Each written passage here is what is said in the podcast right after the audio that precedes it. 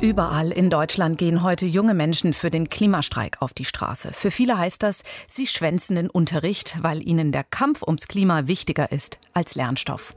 Dass der Deutsche Lehrerverband die Teilnahme von Schülerinnen und Schülern am Streik kritisiert, kaum verwunderlich. Die Demonstranten juckt das nicht. Sie wollen ein Zeichen setzen. Zwei Tage vor der Bundestagswahl wollen den Druck auf die Parteien erhöhen, die Klimakrise ernst zu nehmen. Zentrum des Protests in Deutschland ist das Berliner Regierungsviertel. Die Wiese vor dem Reichstagsgebäude ist proppenvoll, Sie können es bereits hören. In Kürze soll dort die schwedische Initiatorin der Bewegung Greta Thunberg sprechen. Dort ist auch unsere Reporterin Anja Nils. Frau Nils, wie viele Menschen sind gekommen und sind es vor allem Schüler und Schülerinnen? Nee, das sind beileibe nicht nur junge Menschen, die hier sind. Das sind natürlich viele Schülerinnen und Schüler. Die sind zum Teil per Fahrradkurse heute direkt aus dem Unterricht hierher gekommen. Manche mit Einverständnis der Schule, manche auch ohne.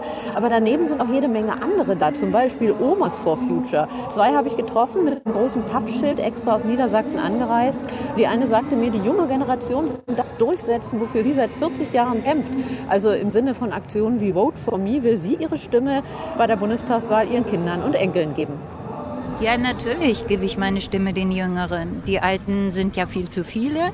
Und ich möchte unbedingt, dass das berücksichtigt wird. Ich komme aus Gorleben, ich habe das 42 Jahre auf, dem, auf den Schultern und eigentlich in der ganzen Zeit nichts erreicht, gerade was Klima und Umwelt angeht, Energie. Wir haben wirklich vor 40 Jahren schon über die Energiewende und über die Verkehrswende gesprochen.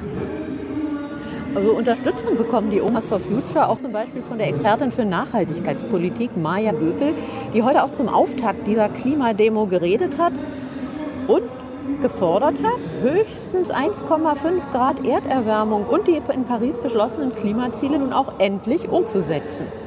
Wir haben viele Ziele bekommen und Anpassungen von Zielen, das war gut und wichtig, aber wir brauchen Maßnahmen, die sich für die Zielerreichung eignen. Und wenn wir diese Wirkung garantieren wollen, dann brauchen wir jetzt in der nächsten Legislatur sehr viele, sehr andere Maßnahmen als die, die wir vorher hatten. Und zurzeit füllt sich die Wiese vor dem Reichstag auch gerade ein zweites Mal. Viele Demonstranten sind ja noch auf dem Weg auf einem Protestmarsch quer durchs Regierungsviertel. Zehntausende sind das ganz bestimmt. Das Ganze hat ja schon eine gewisse Routine. Das ist der achte globale Klimastreik. In mehr als 1000 Städten, 100 Ländern findet der statt. 350 deutsche Städte auch dabei.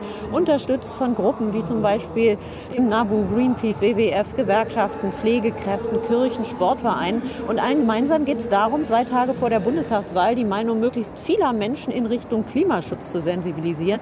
Luisa Neubauer, die Hauptorganisatorin von Fridays for Future in Deutschland, will nun zwar keine Partei direkt empfehlen, aber wenn sie von einer Schicksalswahl spricht, sind die Präferenzen in Richtung der Grünen ziemlich eindeutig. Ganz klar, 1,5 Grad ist nicht verhandelbar. Jede demokratische Partei hat Klimaschutz auf ihre Programme geschrieben, hat 1,5 Grad Ja gesagt. Und das werden wir einfordern, komme was wolle. Die nächste Regierung wird eine 1,5 Grad Regierung sein. Wenn man sich hier so umguckt, sieht man, wir sind längst nicht mehr eine junge Menschen. Wir sind eine Gesellschaftsbewegung und aus allen Generationen sind Menschen hier vertreten. Anja Niels hat vom Klimastreik in Berlin berichtet. Danke dafür.